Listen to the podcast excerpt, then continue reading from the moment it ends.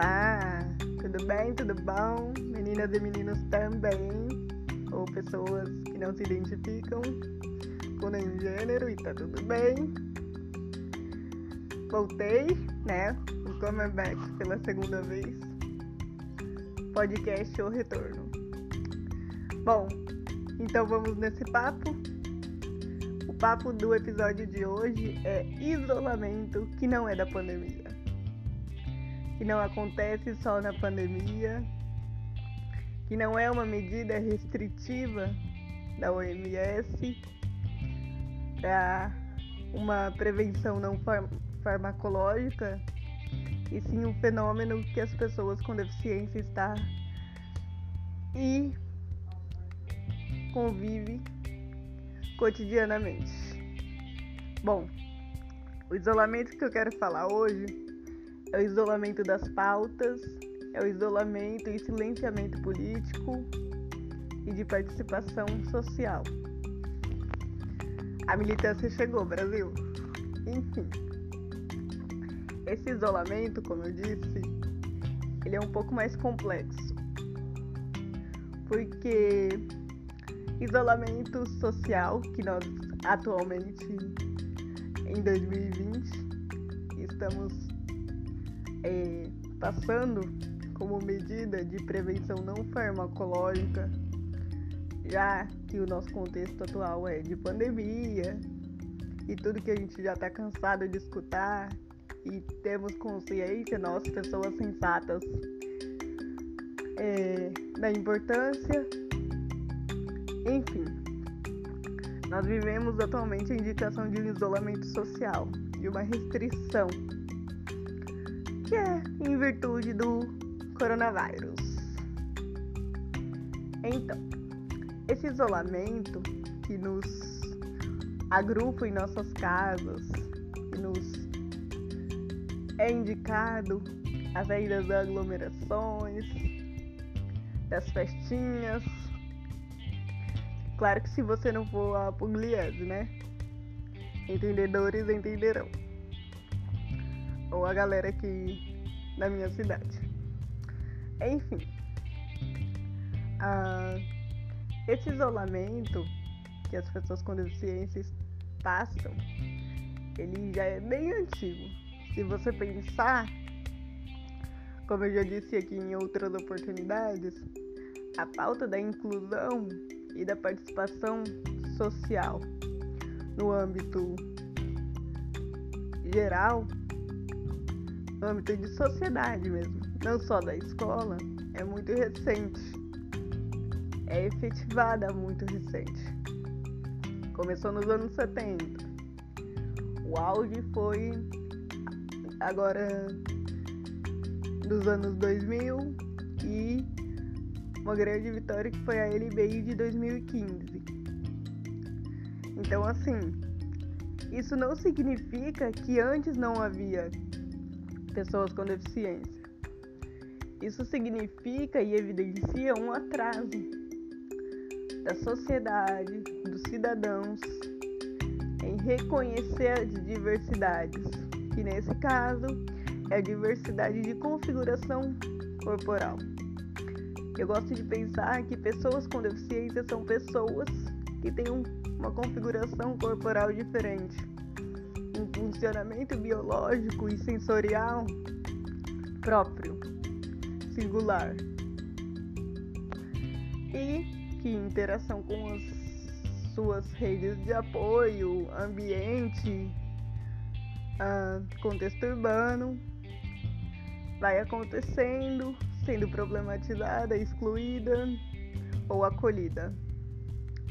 Então, esse isolamento que as pessoas com deficiência passam não é de hoje. Não é um fenômeno do ano de 2020 que veio anexado ao coronavírus. Nós, de certa forma, infelizmente e forçosamente, fomos acostumados ao isolamento social, das pautas da participação social, da inclusão, da interação, do, do direito a estar no ambiente do propósito de ter uma convivência com outras pessoas com diversidades, independente das quais forem. É um isolamento que se manifesta de diversas formas. Às vezes pode acontecer subjetivamente, que é muito comum acontecer quando as pessoas com deficiência adquirida estão em um processo inicial ou ainda sentem os efeitos da reabilitação, enfim. E essa pessoa ela fala: ah, não vou sair de casa, eu não quero, você é um problema, um peso. Ah, esse auto-isolamento. Porque, por um lado, para essas pessoas que não têm interesse em uma participação por pelos mais diversos motivos, por um sofrimento, ou simplesmente porque elas não querem sair de casa e a gente tem que saber interpretar isso, respeitar e acolher. Elas estão no ambiente que é delas, na casa delas.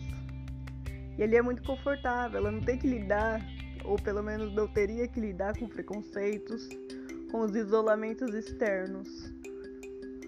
Porque, por exemplo, se for uma pessoa com deficiência física adquirida, no processo de reabilitação dela, nos espaços que ela convivia antes dessa deficiência, talvez não estejam adaptados ou não sejam lugares acessíveis que tenham um acolhimento e talvez as pessoas ao redor que também passam por esse fenômeno de reabilitação, que também passam pelo processo de luto, elas também estejam sofrendo. Sofrendo com a ideia de que aquela pessoa talvez não é a mesma de antes. E como agir, né? Afinal de contas, a pessoa agora é uma pessoa com deficiência, né? E eu realmente entendo essas questões. Mas por um lado também tem a questão do hum, do prejuízo que essa pessoa pode ter em renunciar à sua participação social, o seu lugar de fala, o seu protagonismo na participação uh, familiar, nas suas redes de apoio, falar por si e para si, né? Esse isolamento, ele também é muito comum quando os ditos direitos humanos vêm à tona. E aí quando a gente pensa em minorias, a, o grupo de pessoas com deficiência não é citado. Recentemente, se você vive no planeta Terra e no país chamado Brasil, o comercial da Natura foi muito criticado pelas diversidades trazidas ali. E a problemática que nós, pessoas com deficiência, levantamos foi: por que os pais com deficiência não foram acolhidos? Os pais com deficiência não foram representados. Mais uma vez, fomos isolados, mesmo quando uma marca se diz acolhedora. E ainda sobre essas tentativas de incluir, para mim não faz muito sentido quando uma instituição, uma marca, um serviço, um produto, ele se diz acessível, se diz é, acolhedor, amigável, e ele só contempla um grupo seleto de pessoas. Isso para mim não faz sentido e tantas outras questões. Porque não é um movimento de uma marca apenas que eu trago aqui como exemplo. Eu trouxe o exemplo da Natura com a polêmica do Dia dos Pais porque é a mais recente. Mas cotidianamente, dia após dia, a gente vem passando por esses movimentos que são pequenos, esses isolamentos que são somados a um fenômeno social. Porque ah, os cinemas precisaram haver uma lei que os obrigassem a trazer audiodescrição para suas telas. Porque foi necessário que pessoas se mobilizassem para instituir uma lei para obrigar um produto de entretenimento a reconhecer que podem haver pessoas diferentes que utilizem o seu serviço e o seu produto. Porque antes é, não havia essa preocupação. É um movimento de isolamento. Isolamento do reconhecimento do diferente. E, no, e nesse caso, o diferente é a pessoa com deficiência e suas necessidades. É, e quando a gente pensa em deficiência, ou deficiências e suas mais diversas formas, a gente precisa pensar também que às vezes é muito abstrato para uma pessoa entender da importância da, da deficiência ser incluída no cotidiano. Porque é muito interessante ou chato perceber o quanto que as pessoas acham que a inclusão é simplesmente um símbolo de heroísmo e só está presente na educação. Não. E quando eu falo educação, eu quero dizer que a maior parte dos movimentos pró-inclusão é, é mais falado no setor da educação básica. Mas não, a educação ela tem que ser amigável em qualquer nível. Ela não pode isolar as pessoas. Por exemplo, quando uma instituição educacional não adapta o seu sistema às diversidades, seja tecnológico, seja midiático, as diversidades, ela está isolando essas pessoas. Ela está fortalecendo esse isolamento em um ambiente que deveria ser acolhedor. Ou, por exemplo, quando marcas ou devido aos movimentos e dias de, né, que são, por exemplo, o Setembro Verde, que é recente, mas é muito importante, o dia 21 do 3, que é o dia da Síndrome de Down, o Dia Nacional do Cego, o Dia Internacional da Luta das Pessoas com Deficiência. E parece que só nesses dias as pessoas com deficiência saem do isolamento e podem ter um pouquinho de participação. Mas não é qualquer participação. Tem que ser a participação heróica, de exemplo, que traz inspiração às demais pessoas. E que bom seria que nós não precisássemos ter heróis, né? E que nós pudéssemos ser os nossos próprios heróis. E aí, nesse movimento de só tirar do isolamento quando tem essas questões de datas comemorativas ou de datas de reflexão, prefiro assim. No resto do ano se esquece, na prática e na teoria também. Como que as instituições de tratamento e acolhimento para essas pessoas muitas vezes também esquecem que seus usuários podem ter uma participação maior. Estão presentes nas redes sociais, no cotidiano. Muitas empresas que geralmente é, patrocinam ou fazem doações para, por exemplo, a ACD, não são é, inclusivas. Posso citar o exemplo das lojas Avan, que não é acessível. E quando foi reivindicada uma acessibilidade, aquela criatura do pântano que se diz dona da, dessa rede de lojas é, simplesmente falou que pessoas com deficiência não andam sozinhas, sei lá qual que foi a fala infeliz dele, mas foi algo nesse sentido. E aí eu pergunto Será que eles conhecem pessoas com deficiência de verdade? Ou será que ele está pautado em um preconceito social, em um estigma e prefere isolar essas pessoas, essas diversidades? E deficiência, gente, em lojas não é só a questão dos cadeirantes, das pessoas com algum tipo de deficiência física, mas é das pessoas com deficiência visual, dos autistas, das pessoas com síndrome de Down, das pessoas com baixa visão, dos amputados, dos idosos com mobilidades reduzidas.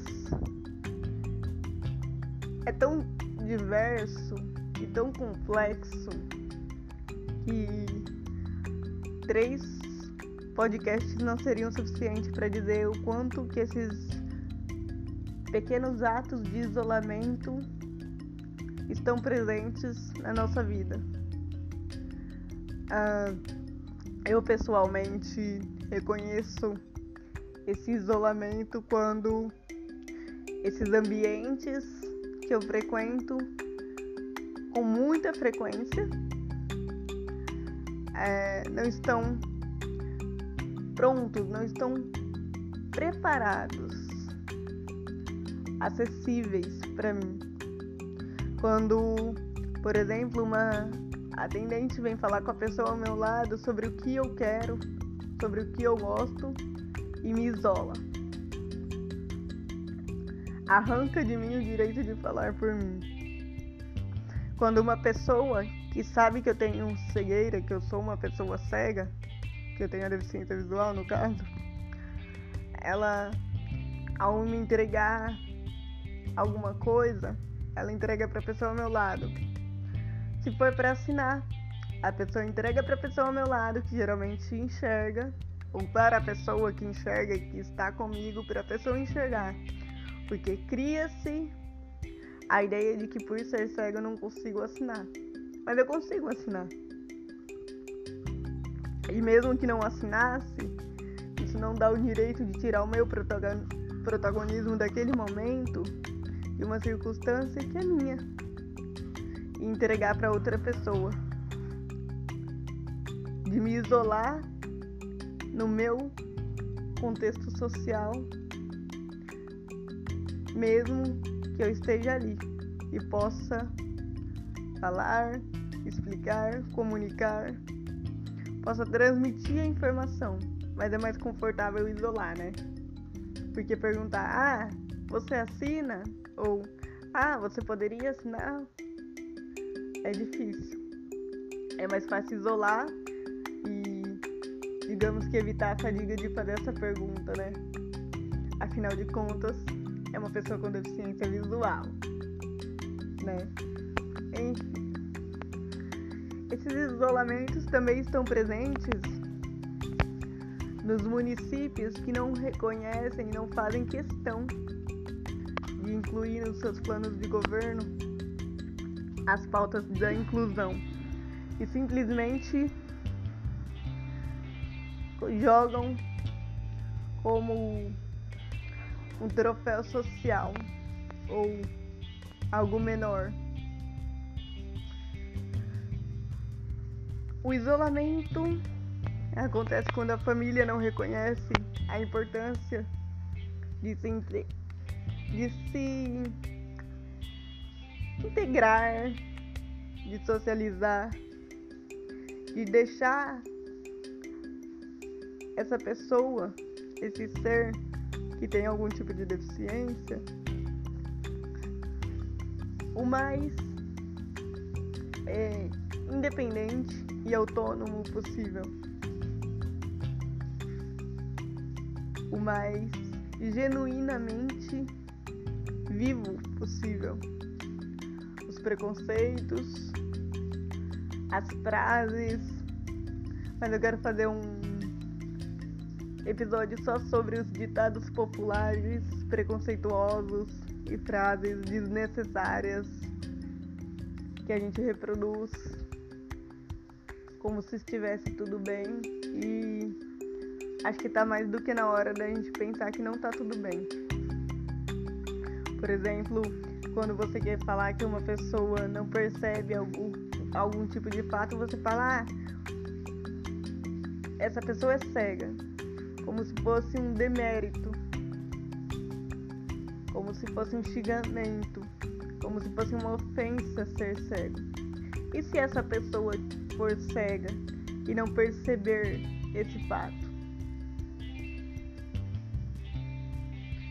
Ah, esse isolamento também pode estar presente na, na casa, na empresa, quando todos os funcionários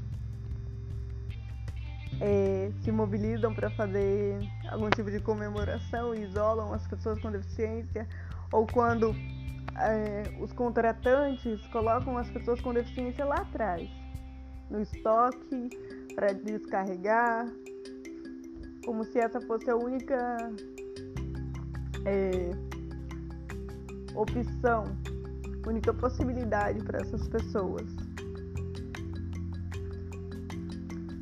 E é tudo tão complexo que a gente se acostuma e não para para refletir que a gente isola o tempo todo as mais diversos tipos de possibilidades e realidades humanas.